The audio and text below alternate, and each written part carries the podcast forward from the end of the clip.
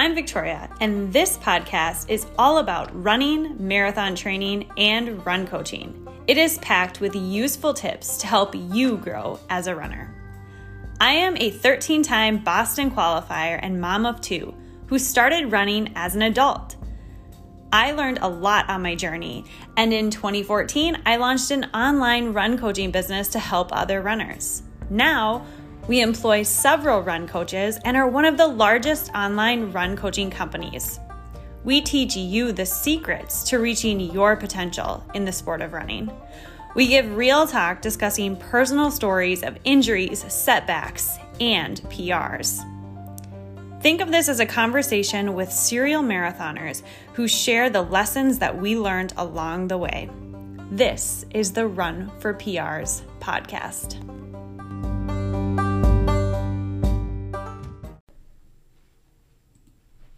Today, we are doing another Ask the Coaches podcast. So, this is one that we've brought on a couple of times now where we ask the audience on Instagram or we collect questions through email and then we do a podcast where we talk about your guys' questions and we answer it in this sort of q&a format where you can listen to the answer. Um, we do a lot of posts on our social media where we address similar topics to this. So if you're someone who likes to go and read we definitely have a lot of posts on social media that you can scroll through. But this is a great opportunity to just have a discussion on some of these questions. So i will go over the questions first so that you know what's coming ahead. And then we will go ahead and dive in and answer and start discussing some of these questions. So the first question is all about this summer, right? So it's in the middle of summer. A lot of people are training for big races this fall. We finally have races that are coming back. And so a lot of people are in these training cycles. Um, and it's been a while since we had goal races. And so it can be hard to be doing these super long runs or these workouts when it's really hot outside.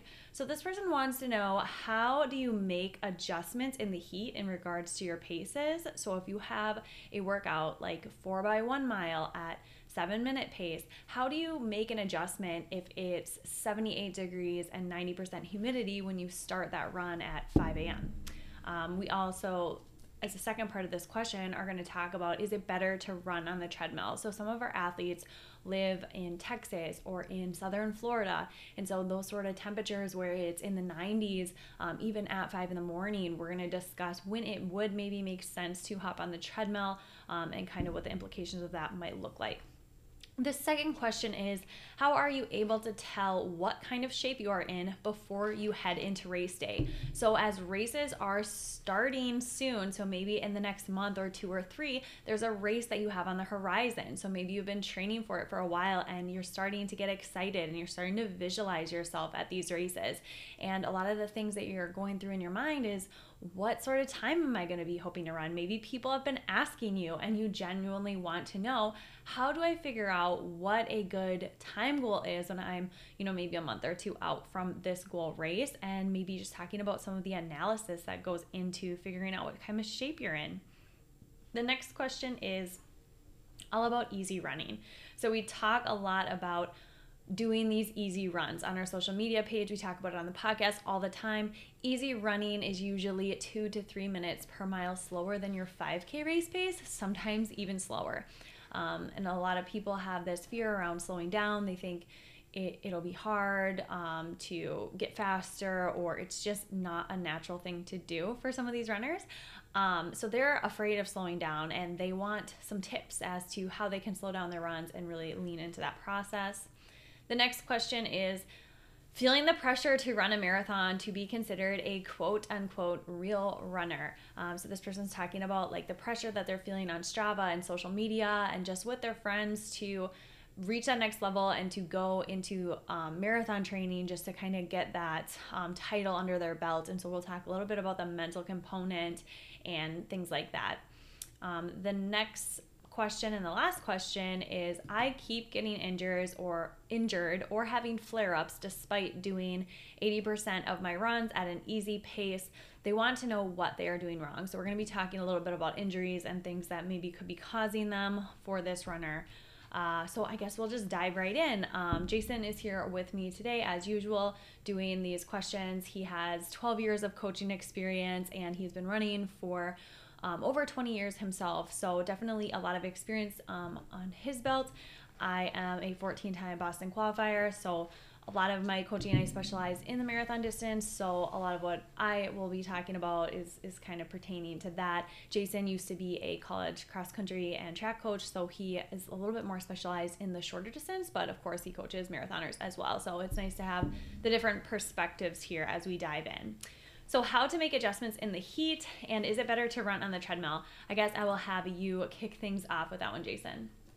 Yeah, it's a great question. I know we talk a lot about um, pace adjustment um, and really just looking at you know obviously there's so many factors when we look at the heat there's the sun right there's the temperature there's the dew point and the humidity um, so the answer might vary depending on um, what you know what you're um, faced with on that given day and what your other what your other workouts what your training looks like um, if you're a person that basically never really runs on the treadmill i would not advise you to just jump on there for your workout because i feel like there's kind of a um, you know, sort of your body has to kind of start to um, get used to running on the treadmill. And so the workout could be just as hard for you as it would have been if you would have did it outside. And so I guess we have to kind of look at all that all those factors and look at what is your training like, how frequently are you running on the treadmill, and that sort of thing.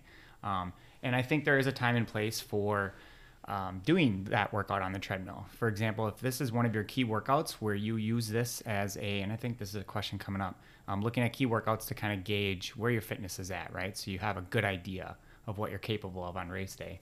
Um, you might want to do this one on the treadmill so that you get consistent results um, and you can just better monitor uh, where your fitness is at. Um, when you're going to go outside, if it's hot, humid, sticky, you know, you're going to need to definitely modify paces anywhere from you know, five to 10 seconds, all the way up to 30 seconds a mile, if not more. So it just kind of depends on how acclimated you are um, and your experience running in the heat. Yeah, definitely. And you know your your point to sometimes hopping on the treadmill for the first time it can actually be hard right? And so it's mm-hmm. all about what you're used to. And i do think that in the distance running community there can sometimes be a stigma of running on the treadmill or doing workouts on the treadmill. And some people think it's you know not the same. But in my experience i feel like it is very similar. The part that starts to um, be a little hard to decipher is that mental training piece. So I think that if you're someone who is using the treadmill because you don't want to go outside in like 70 or 80 degrees, or because uh, you know, you know you can hit your paces on the treadmill, that sort of thing. When you start using it as like a mental clutch, I think that's when it can be something that maybe would impact your performance on race day. Um, I've trained for several marathons exclusively on the treadmill because here in Minnesota, um, we have really icy roads in the winter. And so when I first started getting into marathoning, maybe like seven, six years ago, a lot of my um, long runs and a lot of my workouts would be on the treadmill because that's what I was more comfortable with. Um, and I do think maybe it was a little bit easier to train at a higher volume because the treadmill is um, a little bit easier on your joints. It's kind of like running on, you know, gravel or, you know, a softer surface. It does give way. Um, it does have that like shock absorptions um, uh, system in it. So just understanding that it there are some slight differences, but at the end of the day, um, if that's the thing that is the only way you can really get your workout in and feel like it's a quality workout, then definitely using it as a tool um, is great. So, is there any sort of like pace adjustment calculator, or how does someone go off of effort um, versus pacing? Yeah, this is a tough one, and you know, you you said a lot of good things about the treadmill, and that's a nice thing is you can just set the treadmill to the same speed, so you can make sure you get each workout or each interval at the same exact, pretty yeah. much effort or pace when you're outside, you're you know it's tougher to, to gauge that, especially not knowing how you your body might react to the heat. Um, and so I always would recommend, let's say you're doing four by a mile at threshold, for example. Um, you know, I, I would have the athlete do the first one slower, like at marathon pace, and mm-hmm. sort of ease into the workout that way, so that you can kind of gauge like, okay, what am I going to be able to hit for paces that's going to feel, you know, like like it normally would feel if I did this workout at pace, you know, in 50 degrees. So I guess it's just kind of learning what how your body reacts to the heat, and um, you know, then just making up making a sort of a an adjustment that is going to set you up to be able to sustain that same time throughout the workout. So it might be 20 seconds, might be 30 seconds, but again, erring on the side of being more conservative early on in the first interval. Yes, and I love how you brought up that whole pacing aspect and that the treadmill, you can just set it and go and you don't have to think about it.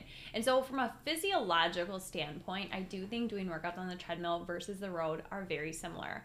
But what you're not getting when you do it on the treadmill is that um, that pacing practice. And I know that sounds like, oh, that's not that big of a deal, but actually, it's probably argumentatively the most important part of running um, you can be in the best shape possible on marathon race day, but if you're going out too fast, um, it's just not going to end well, and you're not going to be able to reach your potential in that race, regardless of what t- type of shape you're in. So, that pacing practice is one of the most important things. And I think when you're not getting that consistently or you don't trust yourself, so that whole trusting that, all right, so it is hotter, I am going to have to adjust my paces and being able to within yourself monitor how you are feeling in a workout and make adjustments on the fly that is really what makes a good competitor on race day. So if you're really trying to reach that next level i think challenging yourself with those outdoor experiences where you have to make those adjustments that's actually really where you're going to see a lot of gains and, and reaching to that next level because a lot of what happens on race day is just how you're responding to the environment that you're in, right? We're not always in control of what the weather is. Um, we're not always in control of what the people around us are doing. So maybe you wanted to run with someone, but they're they're pacing just all over the place, or you know maybe you're just not confident in your pacing abilities on race day because you just really haven't practiced that on your own. And so that's why really getting outside and asking yourself, even if it is 70 degrees and you have mile repeats, saying, or 80 degrees or whatever, saying to yourself, okay, it says in Training Peaks or on my training plan that I need to do this at seven minute pace or whatever pace.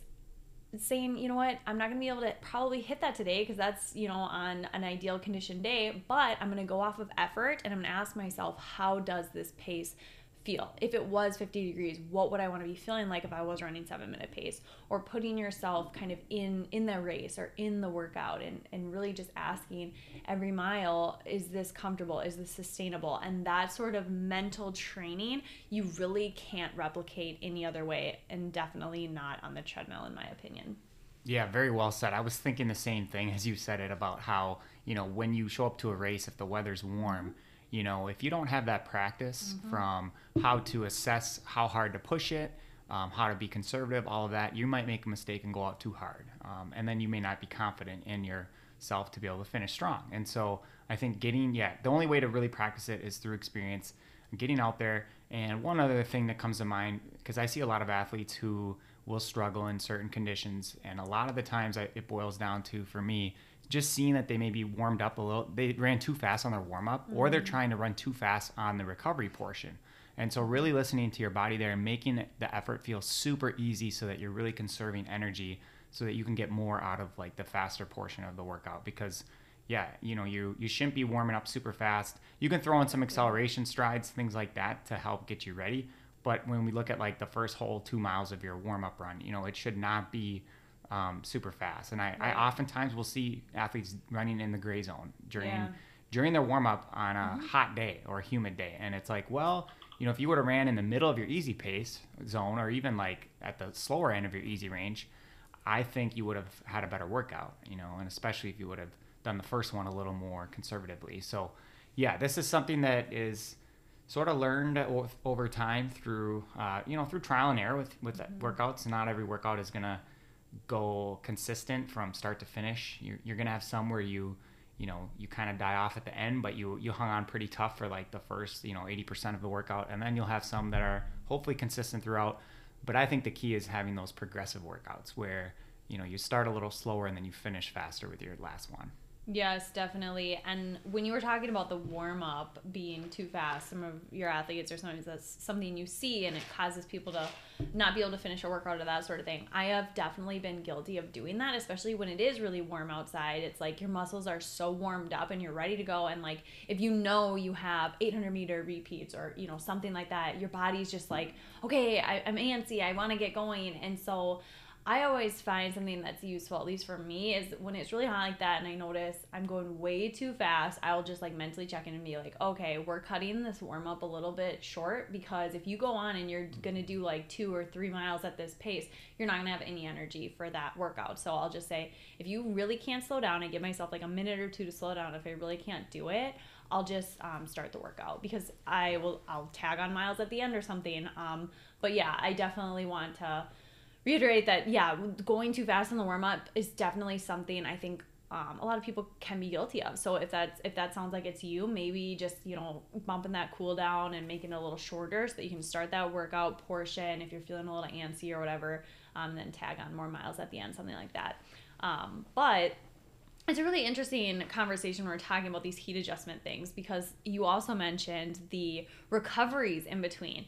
And I think when you're doing a speed workout, so if you're doing like 30 seconds or one minute or two minute or even like 800 meters or 1Ks, mm-hmm. if you're doing work that's faster than your threshold pace, even on a regular weather day, there is that anaerobic um, portion that's being worked on those shorter intervals.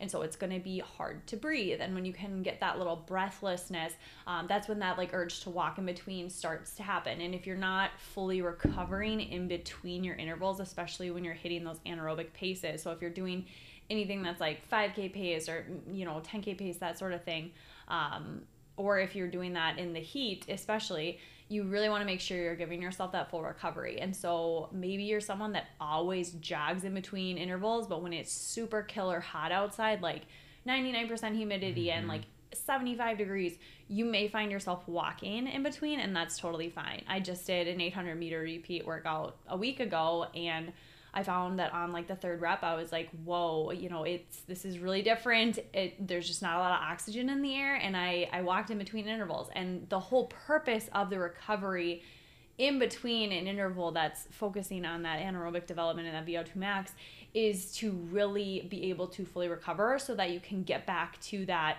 VO2 max anaerobic um, hit on the next interval. But if you're not fully recovered in between, you're just going to end up kind of like running these repeats at threshold, and then kind of the workout will deteriorate from there. Um, but yeah, so the recovery is super important, making sure we're keeping those things in line. Do you have anything else to add in regards to like the adjustments and the heat? Yeah, it's a really good point. You know, sometimes I'll see athletes uh, indicate they need to walk in between um, for like more of a marathon pace workout. And right. so for those, I feel like maybe they went a little too fast. Yes. But if it's during like intervals, I, I'm fine with that, especially if the conditions are hot. Um, and you know, when we when we use the word adjustment, we don't always just have to be talking about pace, right? So um, if you're supposed to do like I don't know, let's say 10 by 400s, um, sometimes you might get to like seven or eight and realize like, hey, I'm feeling really good, mm. and this is maybe where I should pull the cord today because I feel like I could do a few more. But if I do tip over that line, then I'm gonna kind of be redlining and I'm not gonna recover as quickly. So you, it, sometimes it's smarter to kind of scale back. You know, yeah. maybe do 80% of the work that you were intending to do if the conditions are brutal because your body then will recover faster and and with in, in return you will get the adaptation faster and you can move on with your training and so sometimes if we always try to do what's prescribed on paper um, we dip into that red line zone and it can be tough to recover.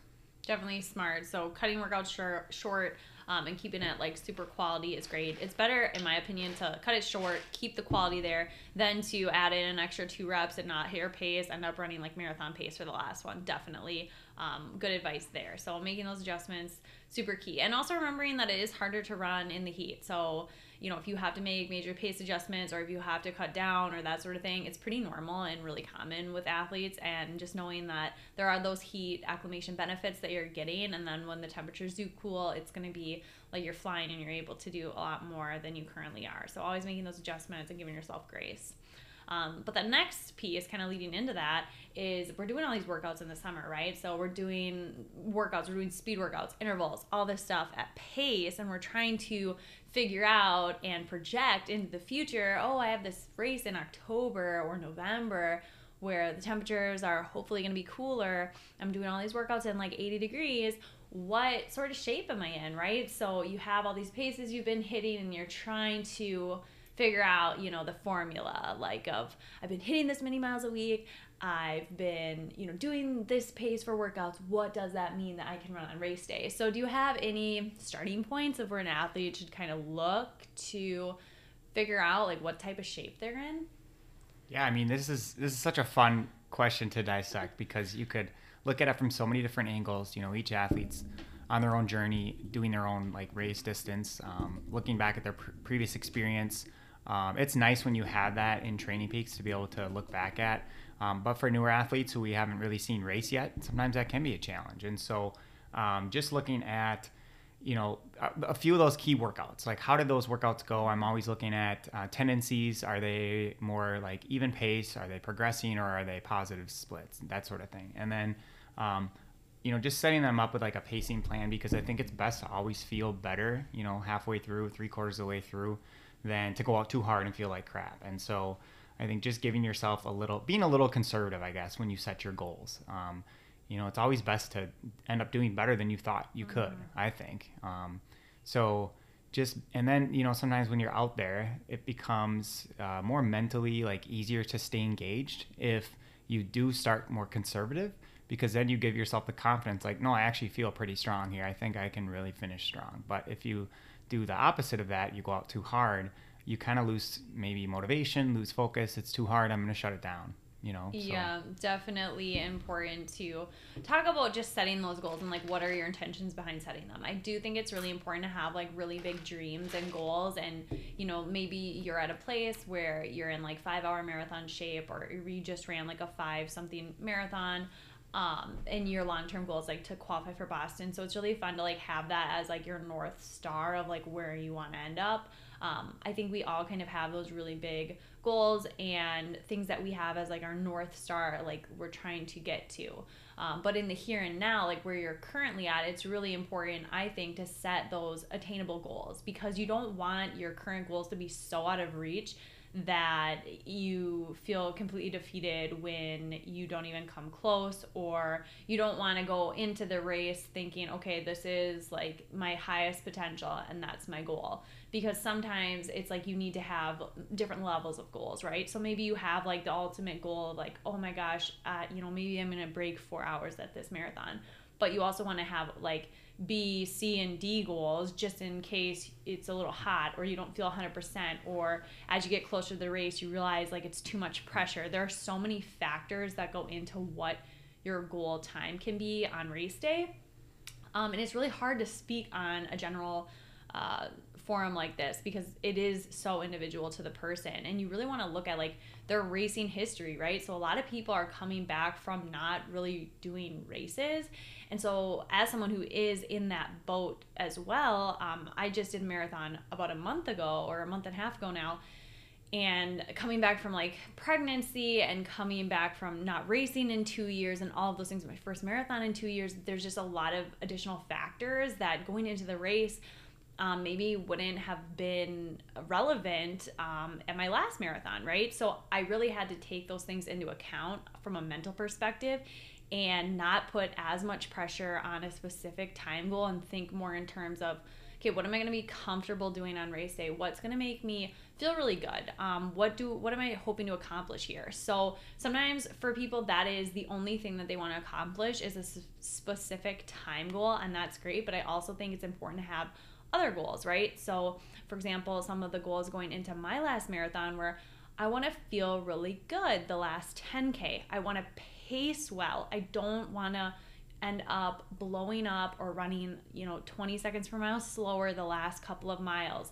It was really important to me that I felt good at the end. And I didn't want to be too aggressive in my time goal because I have a history of not um, pacing super great in marathons. I've done maybe, you know, two or three negative splits, but I wanted to be able to run a, like a fast time and run negative splits. And that's something that I hadn't done um, in a while. So there are so many different ways that you can establish these goals and set them for yourself. Um, and I think it's really important to work more towards that than setting these random time goals because I, I think a lot of people like to focus on like round numbers, right? So it's like sub three, 315, sub 330, like sub four. And it's like, where, where do these goals really come from? Because if you look at them, it's pretty random, right? Like a sub three is like 652 per mile. Um, right. 315 is like 725 per mile. It, it's so random. And I just think that sometimes it's, it's our brain wanting to have these round numbers. But at the same time, if you're just, let's say you're in 303 shape and you go out on pace run a 259, well, you're probably going to end up closer to like a 307, 310 finish because you're going too fast and you're not going to be able to run to your potential when you go out too fast. So, what do you have to say to like those people that are dead set on like those round numbers, even though maybe they're not quite in shape to do that? Yeah, you know, this is this is a tough one because I've been guilty in the past too of like mm-hmm. running 5Ks where I just you want that nice pretty run, number, right? Like even if I'm not in that great a shape yet, I want to break 17. Yep. Um, but there are times where I'm in okay shape and I should have set the goal at like 1645. That would have been more realistic. Yep. Or I wasn't quite in shape yet and 1720 would have been really a good goal, but because I wanted to stretch it all the way down to 17, you know, it, it became a lot more difficult. So I think just being being honest with yourself and looking at the big picture, looking at you know using your experiences to help gauge. Um, but you mentioned earlier, kind of like non-time based goals yes. to focus on, and I think if you're able to do that and execute well on those, I think that's what builds um, more confidence and and helps you understand yourself as a runner better. So mm-hmm. then you have a better idea then eventually through through your experiences of achieving those non-time based goals. You have a better idea of where you're you know what you're capable of based on your current fitness for a time-based goal and so i think over time you know i've obviously gotten to know my my body and how i react to certain distances very well and i think that if you can become the best person to um, you know assess yourself better than anyone else that's that you're well on your way then to being able to set goals that are appropriate for yourself yeah, I think it's really important to have non-time based goals. And just like a random example, um, there was a 10K that I did in 2018 and my goal was I wanted to break 40. Like I, mm-hmm. I had mm-hmm. to do it. And that was my pretty much my only goal going in the race. I was like, I'm gonna I'm gonna break 40. Like I just knew I was gonna do it. I definitely didn't do it. I ran like 40 50. Um, it was very painful the second half. So I went out on pace to do it and the second half was really humbling. Um, then the next year I lined up at the race, did the same thing, and I said, I don't have a goal to break 40. I do not want to break 40 because it's like I, I had had that goal before and it just didn't work for me. So I was like, I just want to not blow up. That that was pretty much my only goal. I was like, I just want to pace this smart where I don't feel like I did the year before. And so I went out and I ended up running 39.59, which is so strange because it's like that was not my goal. I did it, and I was actually shocked at the finish, and I was like, oh my gosh, is the clock still say that? And, and when I saw it, I was like, is this really gonna happen? And, and I, it just so happened that oh, I did, I did break 40, right? So when you kind of set your goal on something else that actually makes you run better and be able to run to your potential, you might actually end up, you know, hitting the goal that you really want to hit uh, but when you're so focused on the specific goal, I think sometimes we forget to listen to our body. Um, we forget like really how to run. We're, we're just like, okay, I have to hit this goal and I'm going to do it no matter what it takes. But really, if we focus on what it actually takes to be able to hit our potential, that's a better focus. And really, if you look at my splits from both of those races, uh, it was like it, it you can't really even tell that big of a difference. You would think that they were the same outcome um, like the first mile of the race I didn't do well in was maybe like 10 seconds, five seconds per mile um, faster than the race where I did run sub 40. So mm. it's really like 10 to seconds per mile doesn't sound like a lot, but when you're stretching it and when you're really right. trying to hit your potential, you cannot go out five, 10 seconds per mile faster than your than your goal pace um, and expect that you know things are just going to come together what ends up happening is that you will blow up and you're going to run even worse than you would have if you started conservative um, so it's just it's a lesson i guess in starting conservative and being able to have that trust within your body and that kind of goes back to the first question that we had where it was all about learning mm-hmm. how to mm-hmm. pace yourself because if we are always so hyper focused on i really need to hit this specific time specific time it's like eh, that's not always the best way to actually hit your time goal. The best way to really reach your potential in a distance is to ask yourself, is this sustainable? How do I want to feel at mile four, at mile five? And really asking yourself um, how you feel throughout each workout, throughout each race that you're doing. Yeah, I love that example you gave of that 10K just because it it allows us to see like how much 10 second difference really is, Yep. especially in a short race like a 5K or 10K. I mean, starting 10 seconds slower, you're able to conserve so Mm-hmm. much more. Uh, even if you're like as fit as you were the previous year, you know, Yep. for example, um, and you were probably a little more fit. So think about slowing down 10 seconds like that. You're conserving that much more energy that you can use later in the race. It's probably almost equivalent to slowing down at least like 20, 25 seconds uh, for a marathon, you know, per mile. So Yep. it's it's a big chunk, and it allows you to really focus on that effort and how you're feeling, and focus less on the pace, and then like trying to force it when it's just not quite there. And Yeah. so that's why I love these non-time based goals, and I think the better that you can be at executing them, you know, the the better that. And it can take a few attempts to do it right, right? It can take multiple race opportunities, Yep. multiple workouts. Um, and eventually, as you- this becomes kind of a normal thing for you, that's when you start to really produce the race results that you want. Definitely. I think that's a really good point to add. And and I do remember in that race where I did break 40, I looked down at my watch at the beginning. I was solely running based on effort and you know, you'd glance down to see what what is this effort. And I remember looking at the pace and thinking, "Oh, this is pretty slow. Like there's absolutely no way you're going to break 40 because you know you have that negative voice even though you're not focused on it. I had that negative voice in my head and i was like yeah, you're probably actually going to even run slower than you did the previous year. Those were thoughts that i had the first couple of miles of the race. Um, and i accepted that and i said that's fine. I'm just i'm going to feel good at the end. I knew that that was my only goal and what ended up happening was something even better, right? So I think it's normal to have those thoughts. And when you go into races with this new mindset, you might end up having um, a lot of those negative and, and like doubtful thoughts. And so I think that's something to really just be open and honest with yourself about is it's normal to have um, doubtful thoughts if, if you're starting to shift focus and you're starting to put more trust into your body versus your Garmin. Um, but the results and over time with practice, you're actually going to be able to reach a higher potential, I think, when you train this way and you race that way specifically. Because a lot of these races, there's uncontrollable factors. I mean, you look at Boston 2018, it was torrential downpour, 40 degrees. And I remember thinking, okay, well, how am I gonna, you know, arrange for this? Like, I didn't train for, you know, 40 degree downpour hurricane. And I remember seeing people on social media, they said, oh, it's not gonna change my goal. I'm still gonna go after whatever. And it's like, maybe that worked for some people, but I think for a lot of people, it's a really humbling experience. And I think when you're able to look within yourself and adjust on the fly, no matter what race day conditions are, you're going to be better set up for success. And you're also going to grow as a runner um, in confidence, and you're going to have more confidence in your abilities. And that's always a benefit too. So, moving on to the next question um, about slowing down on easy days. So, this person, they see our posts all the time. They love the concept of easy running. Um, they really want to lean into that because they've kind of been at a plateau for a while and they feel like they're running in the gray zone, which would be, you know, maybe 30 seconds uh, slower than marathon pace, or they're just not slowing down quite enough.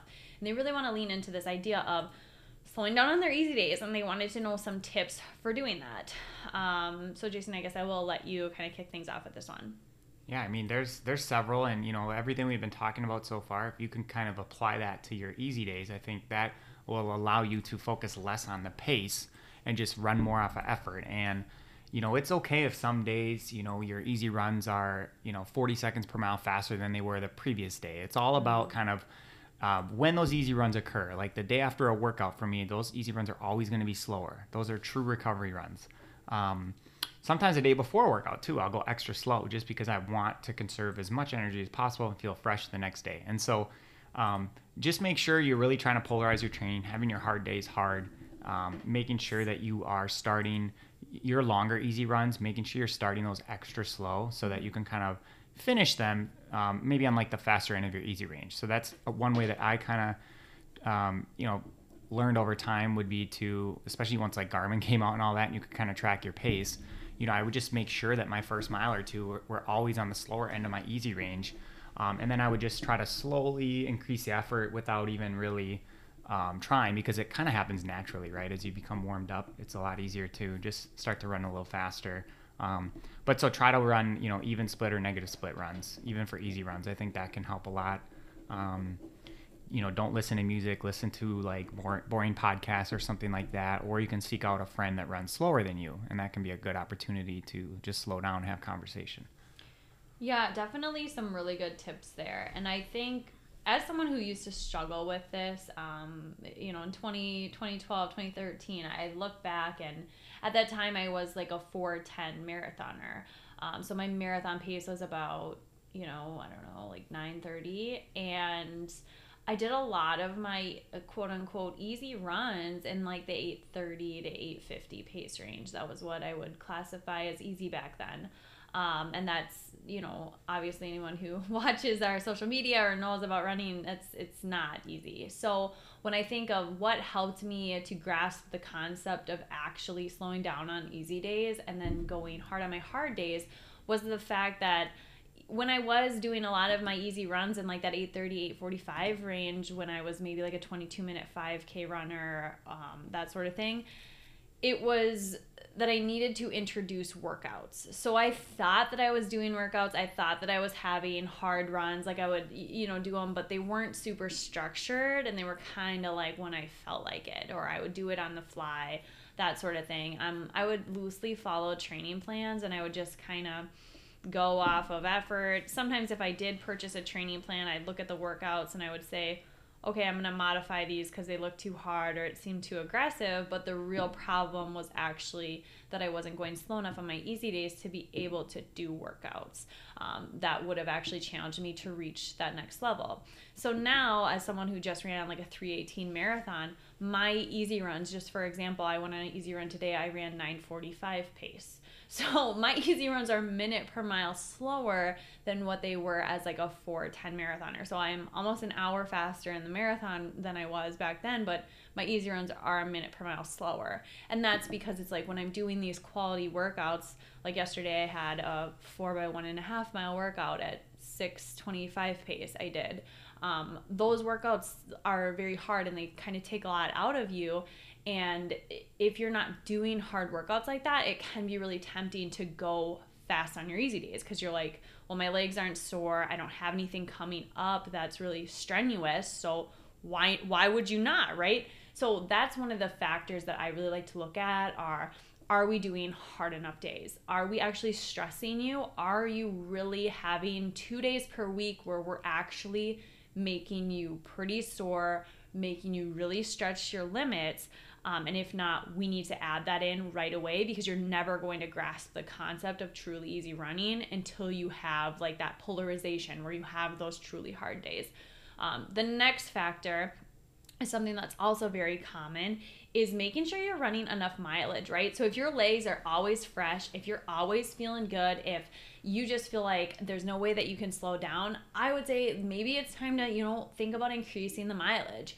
Um, that's something that can help your legs carry a little bit more fatigue. And honestly, it's going to help your aerobic development. So you need to have that aerobic development um, to be a fast runner in the long distance events. 99% of the marathon is aerobic. So time on your feet, the more miles you can run, especially if you're not feeling sore and you're you're not feeling challenged in your weekly regimen schedule, I think it's it's good to think about doing an increase. So you don't want to do more than like 10% per week, but if you get to a place where just your your weekly easy run feels like okay i i don't want to go fast because i know this is gonna add up at the end of the week and i'm not gonna be able to hit my paces that sort of thing it's really important to make sure you have a very good foundation so that you are able to go easy on your easy runs. Um, some other things that have helped me are not to listen to music when I'm doing easy runs. Um, a lot of the music can jack you up. It can get you excited. It makes you get lost in the run, and then next thing you know, you're going too fast.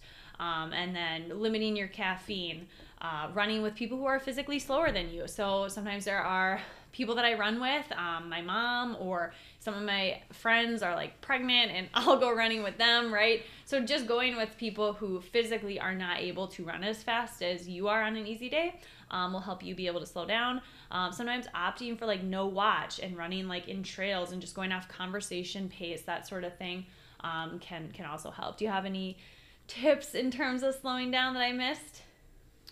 Uh, you know, there's times where, you know, sometimes, you know, if my legs get sore or whatever and they feel heavy, I'm obviously it's so much easier to run slow, right? So you could think about maybe doing your lifting before a run to slow mm. you down, and that could be a good way to um, you know, get you to start out really slow. And you know, there's even times I'll bike and then I'll run after that, and sometimes, um, sometimes that'll slow me down. So yeah, I think that the key here is, you know, if you're someone that says it's too hard for me to slow down, I just can't do it. Like, Mm-hmm. we need to stop making excuses for it, and we just need to commit to trying one, one or two new things and start introducing it to our training.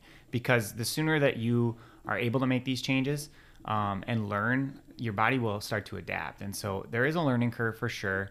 Um, I have athletes all the time that'll they'll start with me, and then you know months down the road when they make these changes, they're not only happier, but they're just like more controlled. I feel like with their running, and so I think it just gives them more of a sense of of uh, joy and just contentment with their own running. And so, you know, I I hate to sound harsh here, but we don't want to use we don't want to use that as an excuse. Like I just felt too good. You know what I mean? Like I hear that too often, and it's like, well, then we need to do some of these things that Victoria mentioned. We either need to increase your mileage or make your workouts harder, um, something along those lines to figure out what can we do to help polarize your training. Mm, Yeah, I think that's really important. Sometimes that tough love is just needed. And, you know, we say a lot of those things to ourselves, like, oh, I physically couldn't slow down, or, you know, I just felt too good, that sort of thing. It's like, well, is it that you just aren't buying into it? Or you really have to ask yourself, like, because that's, it's just like not true, right? So it's like that, that self control. Um, back when I was in three, I ran a 314 marathon at grandma's in, in 2015. Three weeks before the race, uh, my mom asked me to pace her in her first half marathon. Um, she ran a 247 half marathon. So I think we were running about like 1250 pace or something like that. Um, so here I was in 314 marathon shape, so like 720 per mile. And I was going 1250 per mile for a half marathon, three weeks out from my marathon. Um, so, i- you know, how would my mom have felt if I would have said, This feels too easy, I can't do it, you know, and just like deuced out on her? But the reality is, like, when you are holding yourself accountable to like the goal that you're doing so it's like okay i'm here to pace my mom like you have to like walk yourself through it almost like you're pacing someone right you're pacing yourself on these easy runs so you say to yourself okay i know why i'm doing this i need to slow down that sort of thing. Just pretending maybe that there's someone running with you or that you know you really have to hold yourself to that accountability standard. And yeah sometimes people will say i, I physically can't um, run that slow or like my knees hurt or just something along those lines. And i think it is important to remember that you know when you are slowing down like that you know i went five and a half minutes per mile slower than my marathon pace for a half marathon. Uh, it it did feel weird but it was still running and it was it was still you know i, I don't like it when people say oh it's basically walking because it's like I can actually run at like 15 minute per mile, and mm-hmm. that's someone who can run like a 5:30 mile. So I just find it. Oh, oh, that one time, like the slow mile challenge during qu- oh, quarantine, I ran like a 25 minute mile or like a 20 minute mile or something. So I think it's just all about getting used to like adjusting your stride. So talk a little bit about how your stride feels on these easy runs and like how you feel after you're done. Yeah, I mean it can feel a bit awkward. You know, you're you're trying to figure out like what can I do to slow down. So sometimes it feels like you're running less on your midfoot or you're just like shortening your stride maybe. But um, you know, it's it's one of those things like it feels awkward for a while until you your body becomes a little bit more accustomed to it. But I think the the more you can vary your pace from like easy days to workout days, I think you just become more efficient as a runner and Yeah. stronger, and that's better for your gait. I think it's better for staying healthy too. If you're always running, you know, the bulkier miles within like the same one minute, Yep. um, I I don't think that that's necessarily a good thing.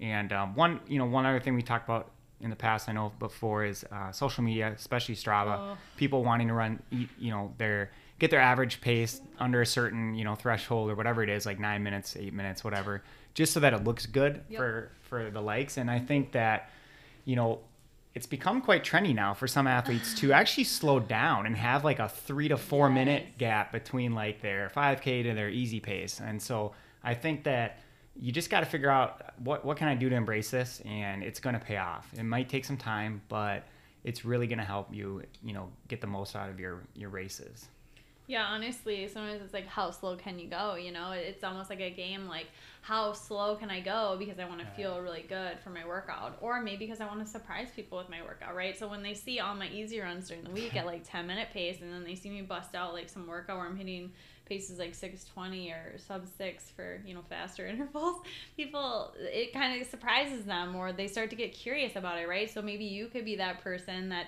starts to inspire someone else like oh i can slow down and giving people permission to, to do that. Because i've been on the opposite end of the spectrum where it's like i wanted all of my paces to read under eight minute pace once upon a time when i used to post all my runs to social media. Um, that's kind of how i grew the run for prs account like back in 20, 2015 2016 that's actually like how it originated is i would post like every single run. And over time i was like you know i could have all my runs be under like eight minute pace. And this is something i did like subconsciously. I didn't even know i was doing it but i was like hey, you know, like that pace feels easy and it looks cool. Like I, you know, it looks cool, right? Like it looks it looks better. Sometimes people like the way those certain numbers look and whatever you get like fixated on it and it's not too much of a hassle to go a little bit faster and the next thing you know like all of your runs are like too fast and you're not doing workouts and it's like this domino effect of what it has on your running and so over time it actually made me slower. Um, and you know it's ironic because it's like i was doing all of my easy runs all my runs were faster than they had ever been.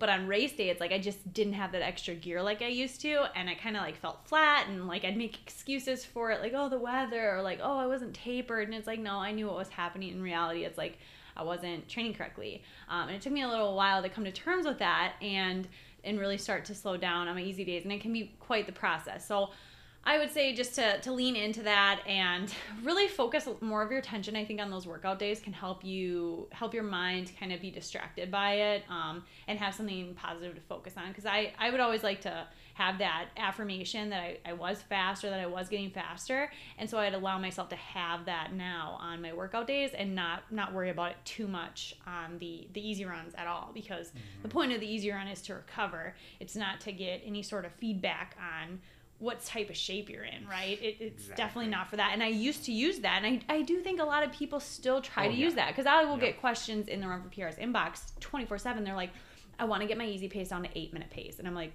oh, okay. Um, is that really what you want? Or do you, do you just want to be faster on race day, right? Like I want to get to a place where I have understanding of what people, what their goals are. Because sometimes I do think people will look on Strava or social media and they'll be like, well, I really want to be able to call you know, eight miles for eight minute pace easy or right. whatever. And it's like, uh, it just, you're the definition of like what that would mean. I mean, even for you, it's like you, you sometimes run eight minute pace for eight miles and you're like oh, yeah. a five, 15, you know, 35K person. So I just find it, it it's just an interesting, um, it's an interesting phenomenon, but I do think when when we stop trying to measure our fitness on our easy days, that's when really big breakthroughs start to happen. Yeah, well said.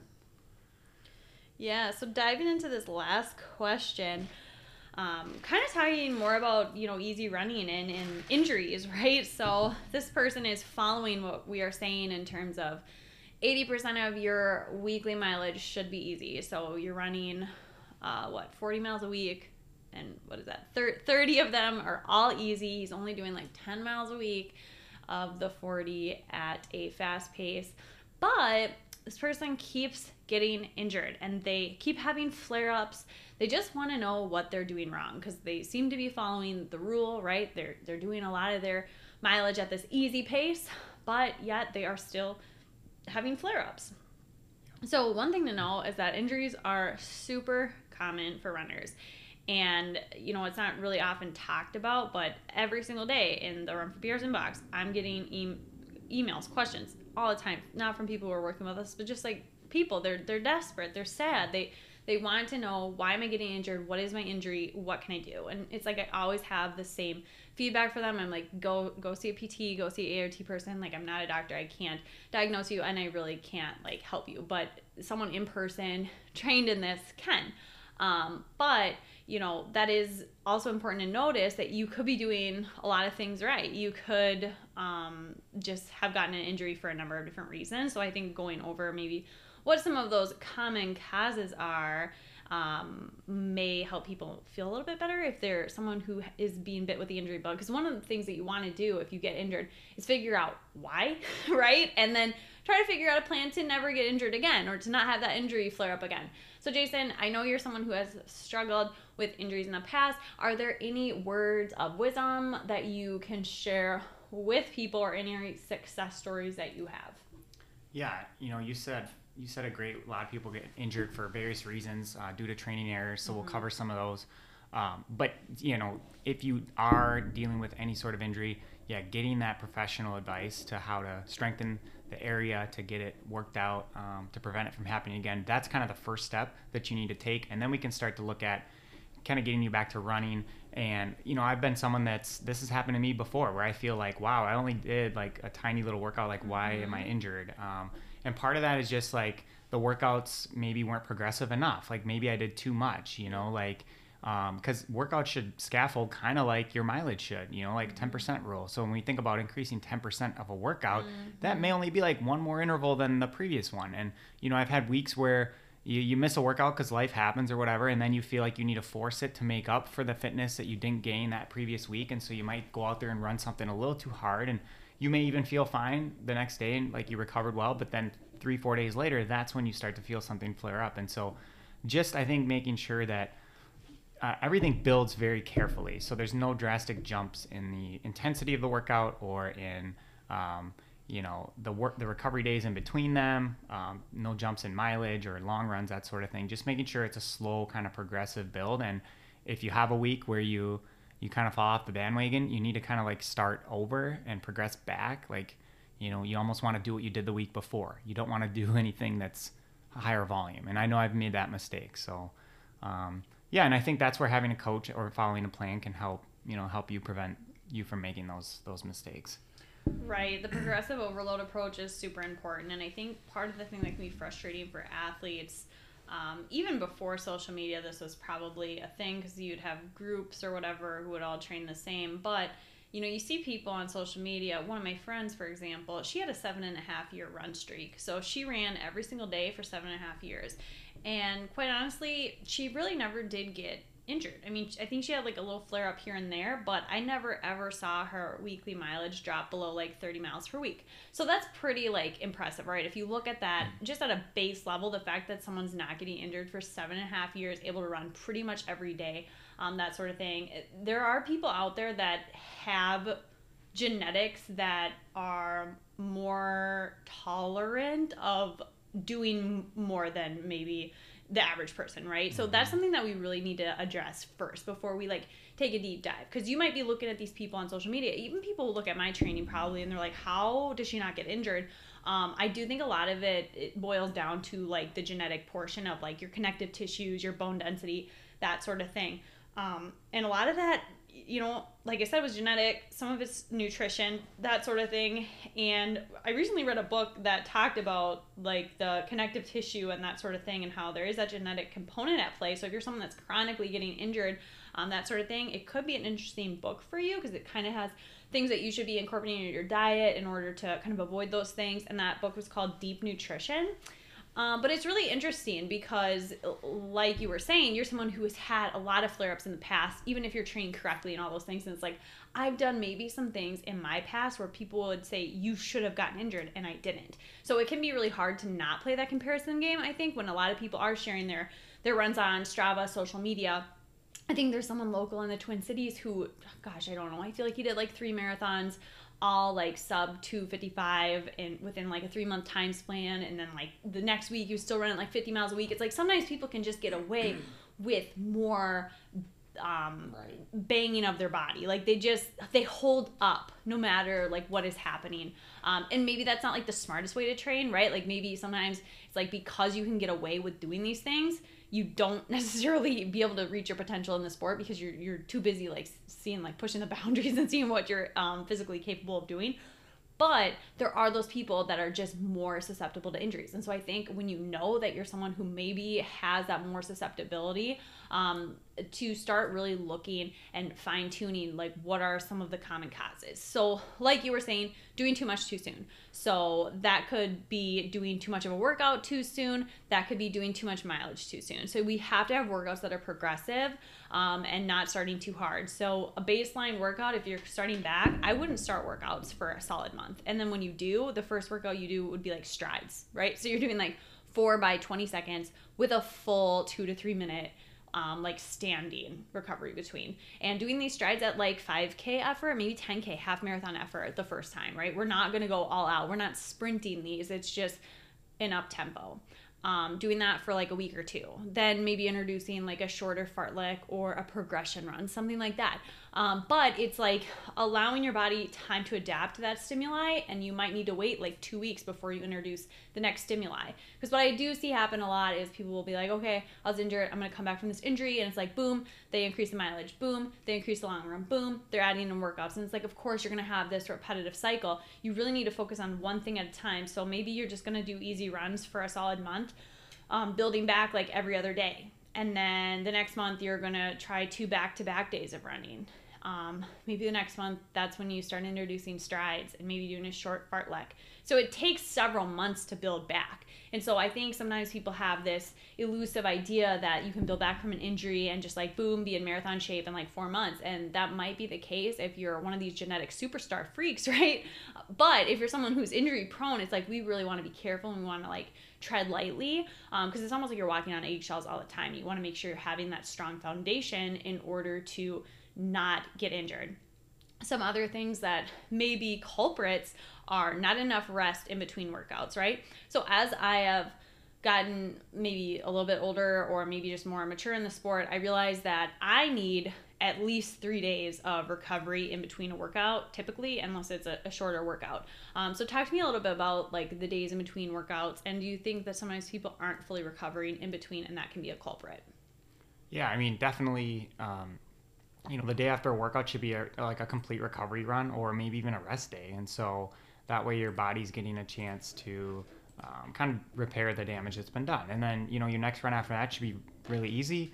Next run after that, probably another easy run, maybe a run with strides, kind of depending on what your your schedule looks like. And so you may be a person, you know, if you're coming back from injury, we're not going to probably do two workouts in a week for for a while. And so you want to make sure your body can adjust.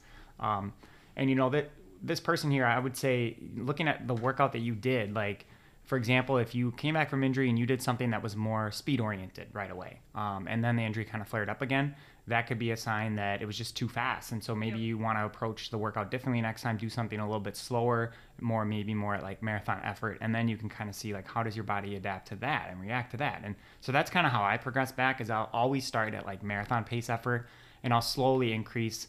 Um, you know, because you got to be careful as you're increasing duration and intensity at the same time you know so you yeah. kind of have to find that balance and figure out like what works for you what can your muscles handle and um, you know we're all so uniquely different in terms of our physiology and our muscle fiber composition and so you know i've done yeah i've, I've heard um, different research that's been done on athletes um, doing the same you know amount of training the exact same training block but because they all have different like uh, muscle makeups mm-hmm. they all kind of reacted differently to uh, the adaptations, um, the fitness gains, that sort of thing. And so it's really important to not try to do something that you saw someone else do, you yes. know, because it's going to be different for you.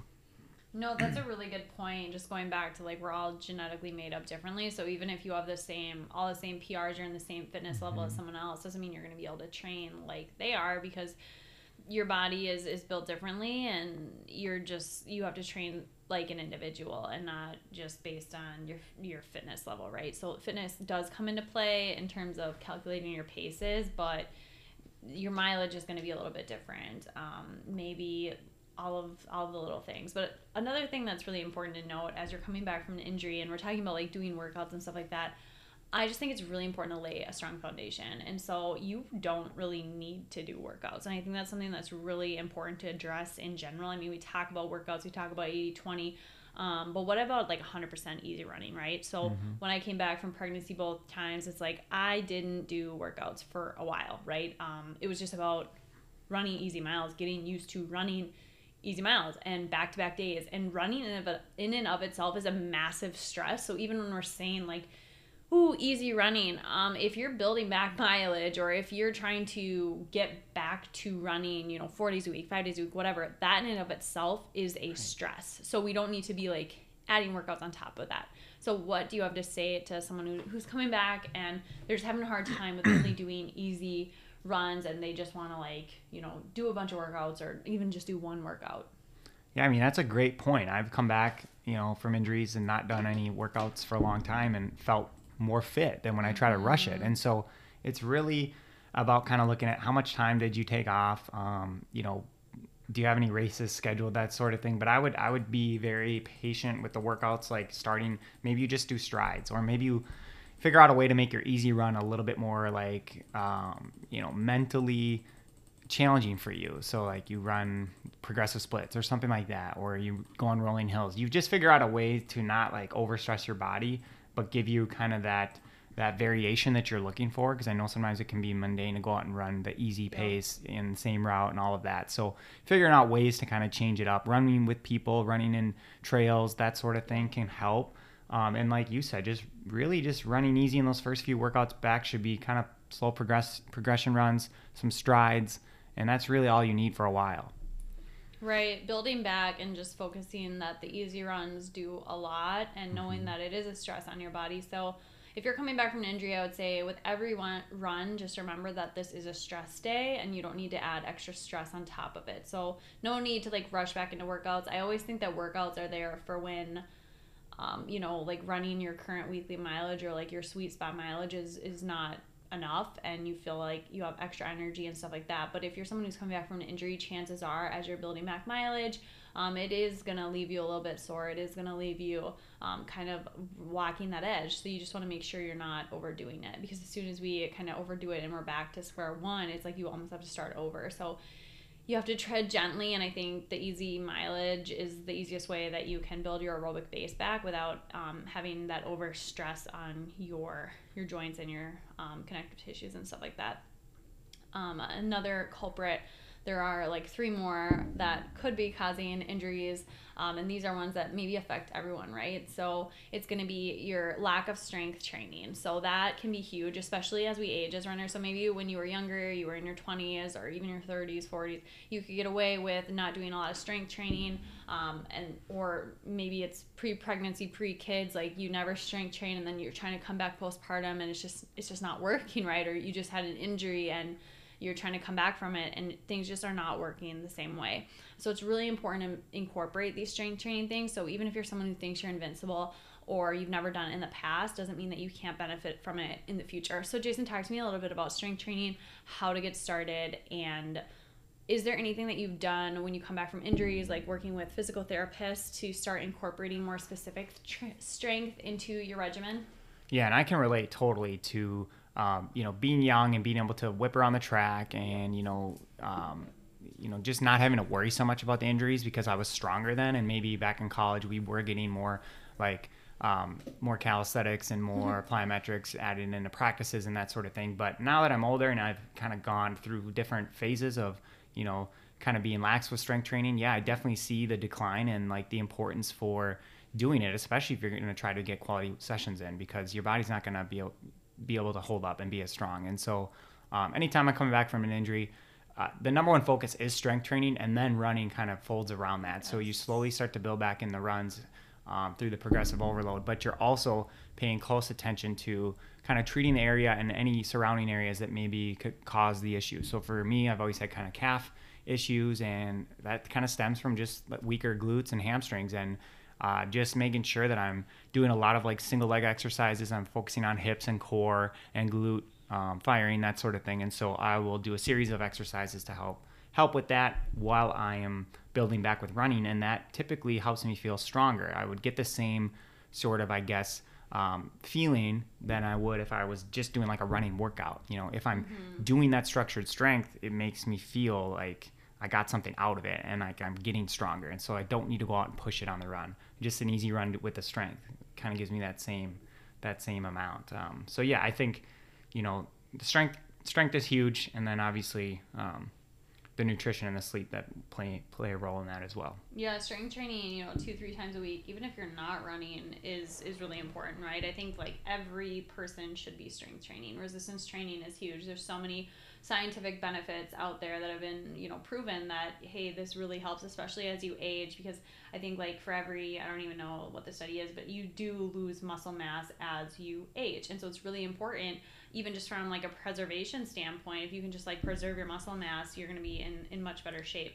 Um, but also as you age like your neuromuscular connections they can start to decline. And i know when I started working a desk job, um, one of the biggest culprits that would happen is that your glutes, um, they're just not used to firing, right? So you sit at a desk for 10 hours, 8 hours a day, every day for several years, um, your glutes start to just turn off, right? And so I've been in physical therapy many times for various like hip or quad or hamstring injuries and it's like you really have to be training your glutes to fire constantly and finally you know, four years ago, I was just like, I'm, I'm kind of done with um, constantly having to go in and out of PT, constantly having to be reminded by these um, people who are helping me to, to work on the glutes with the bands and all this stuff. So I said, I'm done with that. I'm just going to start strength training regularly. I'm going to, you know, go to the gym, lift heavy, um, activate my glutes, and, and try to just get stronger. And ever since I made that transition into lifting um, pretty heavy weights two to three times a week,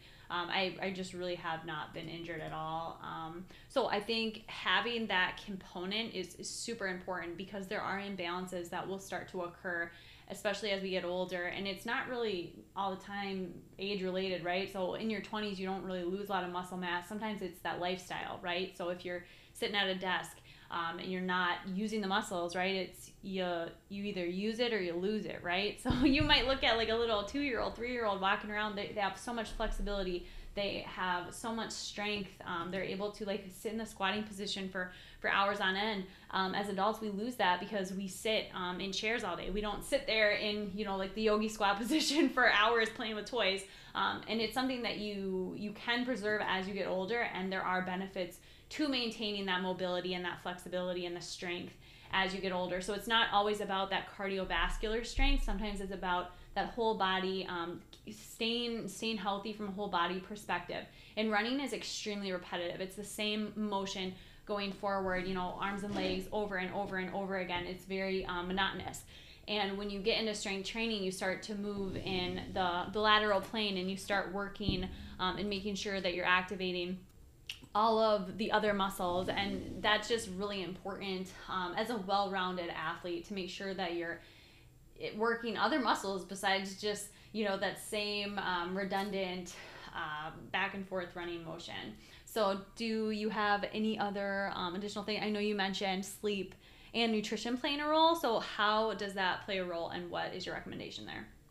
Yeah i mean you know as you increase mileage intensity all of that you're your body's going to obviously need more, you know, need more fuel. It's going to need more rest, all of that sorts of things to repair. And so, if you've kind of been laxing on those things or doing even worse, going through a bad stretch, then that can have a huge negative impact on your adaptation for these workouts. And so, it's really important that you know as you increase these these certain areas, that you're also increasing other areas that are going to play a, a huge role and trying to decrease your stress as a whole knowing that your body's getting more stress running related that sort of thing and then obviously mm. getting getting more sleep than what you're used to getting. So you know eight plus hours and then adequate amount adequate amounts of hydration and nutrition. Right and there is definitely like a time and place to push it right? So if you are going through like a job transition or you just moved or you know you have a new new kid in the family that sort of thing it's like is that really the ideal time to be trying to also mm-hmm. reach your physical limits right? So sometimes it, there's better seasons of life to train for maybe a marathon or ultra marathon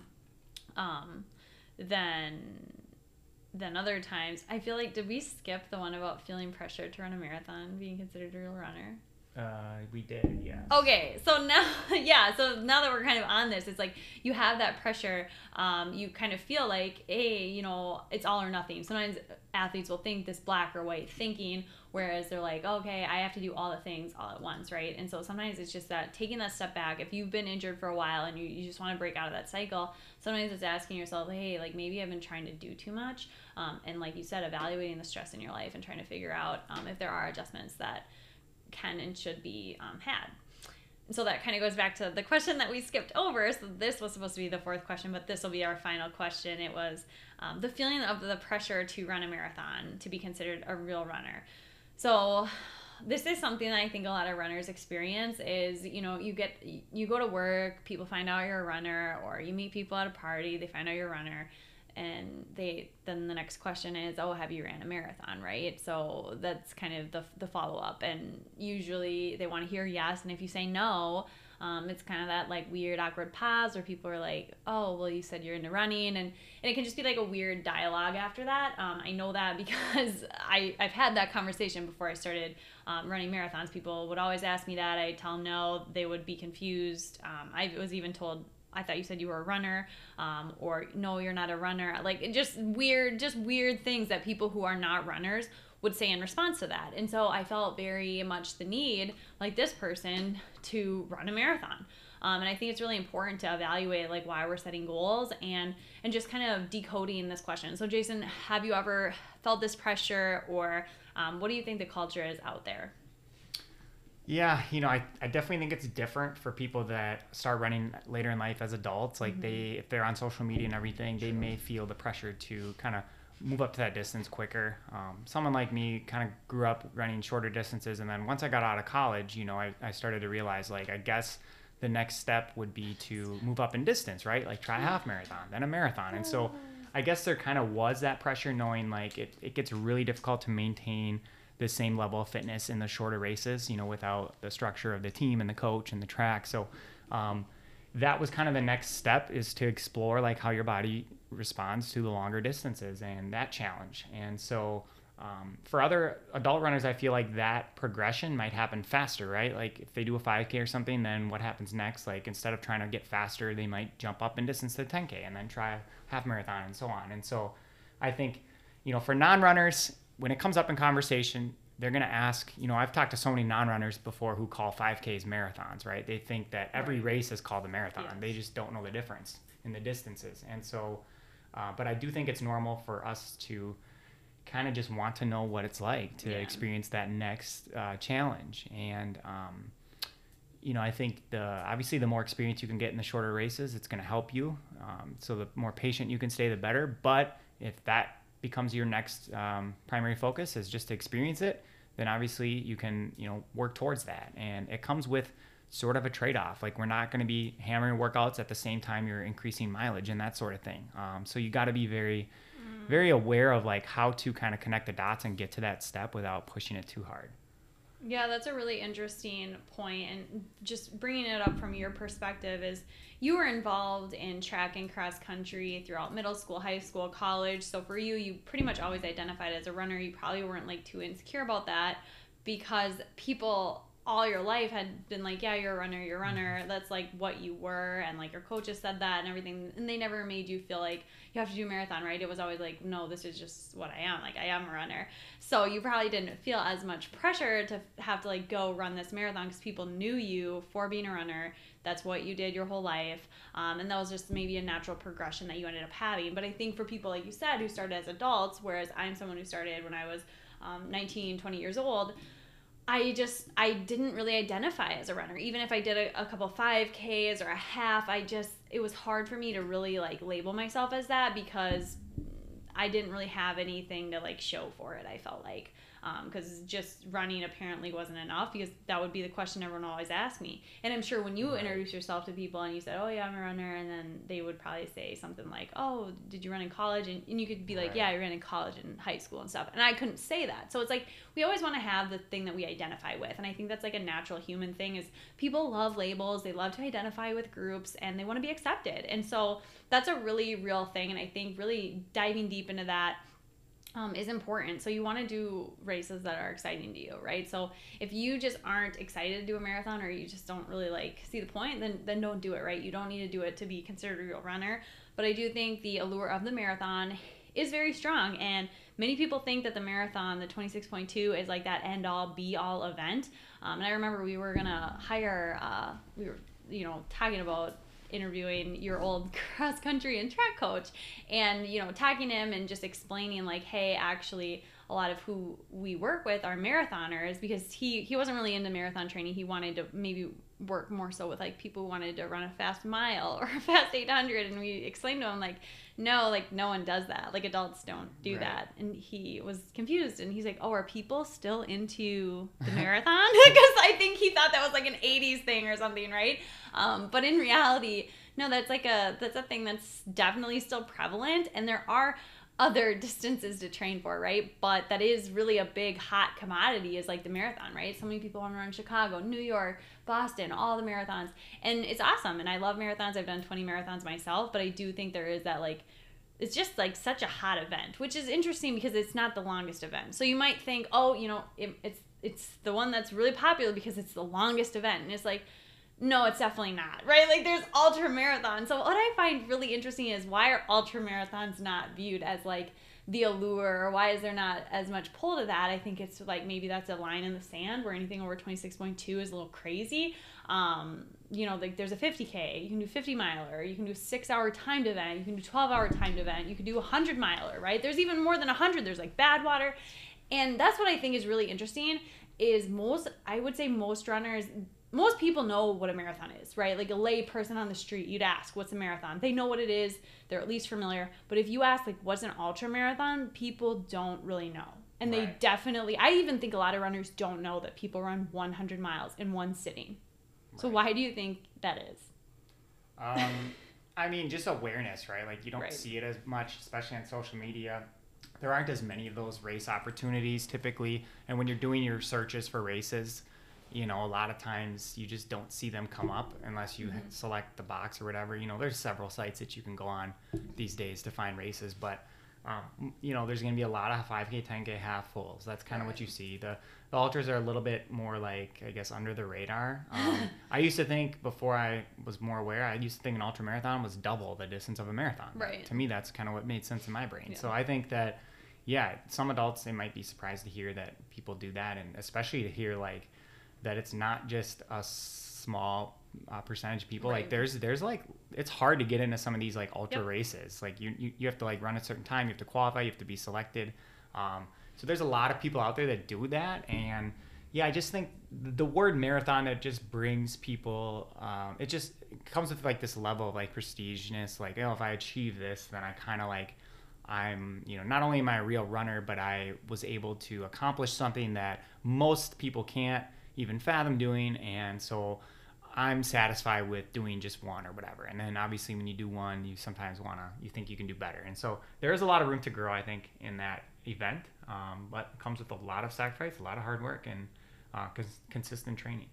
Yeah, it's really important to note that you should be doing it for you, right? So when we go back to that ultra marathon example, the reason I bring that up is because not a lot of people do them. And I do think that if marathons were all because people want to see like how far they could go, I think realistically more people would be doing ultra marathons because they would be doing them because they would want to, you know, see how far they want to go. But I do think the reason more people stick with marathon distance is it's what's known, it's what's accepted, right? And so if you are feeling like you need to like fit into a box just just realize that you don't have to to do that to you know fit into anyone's definition because sometimes like the definition of what something is is, is all in our head right it's mm-hmm. what we mm-hmm. make of it um, maybe people aren't really judging you but they just don't really know what else to say right so if, right. if you don't really know much about running and you're talking to someone and, and they just are asking a question like whoa, like, have you done a marathon? That might be the only question that they know to ask. I mean, they don't really know, like, what else can I ask you or how to continue the conversation, right? So sometimes in our heads, we're like chalking it up to, like, oh, you know, like they don't think I'm a real runner or something, but it's like they're just not necessarily informed. Um, and another thing to remember is not everyone does do marathons. So while it may seem like everyone on social media, Strava, everything like that, they do marathons or they're training for marathons. Um, it's definitely not the case. So how how many people do you think uh, are doing marathons versus not? And what are some other goals that you can set besides the marathon? So if this person's feeling really pressured to run a marathon, what do you think they should be doing? Um, you know, instead to kind of keep their mind off of that. Oh man, yeah, I don't I don't know the numbers as far as what percentage do marathons, but I do know that you know you can get away with doing a lot more races frequently if you're doing the shorter races. Mm-hmm. and so there's more opportunities there i think to grow as a runner because you can you can learn about racing experience you can try to improve more frequently if you're doing like a 5k or a one mile or you know 10k and i think that with the marathon a lot of times you're forced to wait a few months at least before the next one and tra- put in a training block and make sure you get your long runs in. And so i think it can be yeah it can definitely be difficult right? And um, I think if you're fe- if you're someone that's feeling kind of like pressure, like I need to take that next step, Um, just kind of go back to reminding what Victoria said. Like a lot of times in conversation, people ask because they maybe just don't know what else to say. Um, but you can share about your experiences doing certain races. Maybe you talk about the races that you've done and not so much focus on the distance, but like maybe where they took place. So maybe you travel and you do scenic races, um, or you know your, your your goal is to do this many 5Ks in a certain um, certain period. Or you know I know a lot of states they have like summer race series, and that can be a good motivator for you. You get a little bit of experience running maybe a mile, a 5K, 10K, and a half. Um, or you set a time goal in a shorter race so mm. that you're mm. able to kind of focus on that. I mean, there's so many other yeah. things you could potentially focus on. Um, and then just know like you know for a lot of runners i think a marathon is is like a long-term goal in the back of their mind. Um, but if you're more patient and you don't rush it i think you're setting yourself up to maybe have a better experience um, and to stay healthier. Right i always think you should wait until you actually want to do the race in order to do it because you really have to have that like passion and drive there. So if someone like came up to me and said victoria you need to train for like this random event and do this um, it's not the same as like you coming up with that intrinsically. Um, so setting your own goals that excite you, right? And I do think having like other talking points. So if someone does ask you, oh, like what marathon are you training for?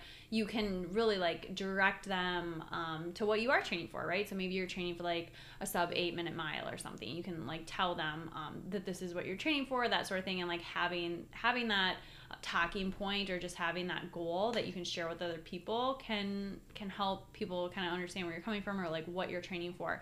Um, because i think spreading awareness that there are other goals besides a marathon can be really cool because maybe you might inspire that person to run because maybe that person has no desire to ever run a marathon. They think it's crazy so they're just like asking you. But then when you share like actually no i'm training to run under eight minute pace for a 5K, they would say, well, that's something I could get excited about, you know, or mm-hmm. maybe they start to realize, like, oh, there's more to the sport than just these marathons. Um, and that can get maybe more people excited, more people into the sport, that sort of thing. So you never really know who you're inspiring. And there might be other people that feel exactly like you do. So maybe you're someone who has an Instagram account, you share your training. Um, and maybe you just don't really know what to write. But if you start sharing, like, hey, actually, I'm training for a 5K, I'm training for a one mile, you might be surprised like how many other people are like oh i feel exactly the same way as you do. Um, it's really cool to like watch you train or whatever. But yeah just remembering that there's more events to train for than the marathon and just being confident in what you are training for and that sort of thing is huge. And we also are going to be having a program later this fall coming out called Unleash the Speed, and it gives you a chance to really focus on the shorter distances, like the one mile 5K, that sort of thing. So look for that on our website later this fall in October and November. We're going to have an awesome program. We do this every winter. Um, and it's just something that's really exciting because you can kind of shift focuses from the marathon or half marathon into those shorter distance events. And if you are looking for something before that and you want to focus on speed or maybe you want help with your marathon or whatever it may be, we're always here with a free seven day trial. So if that's something you're interested in, you can fill out the form on our website, www.runforprs.com, we can get you set up with a free seven day trial and a run consultation. So again, that's www.runforprs.com. So thanks for tuning in.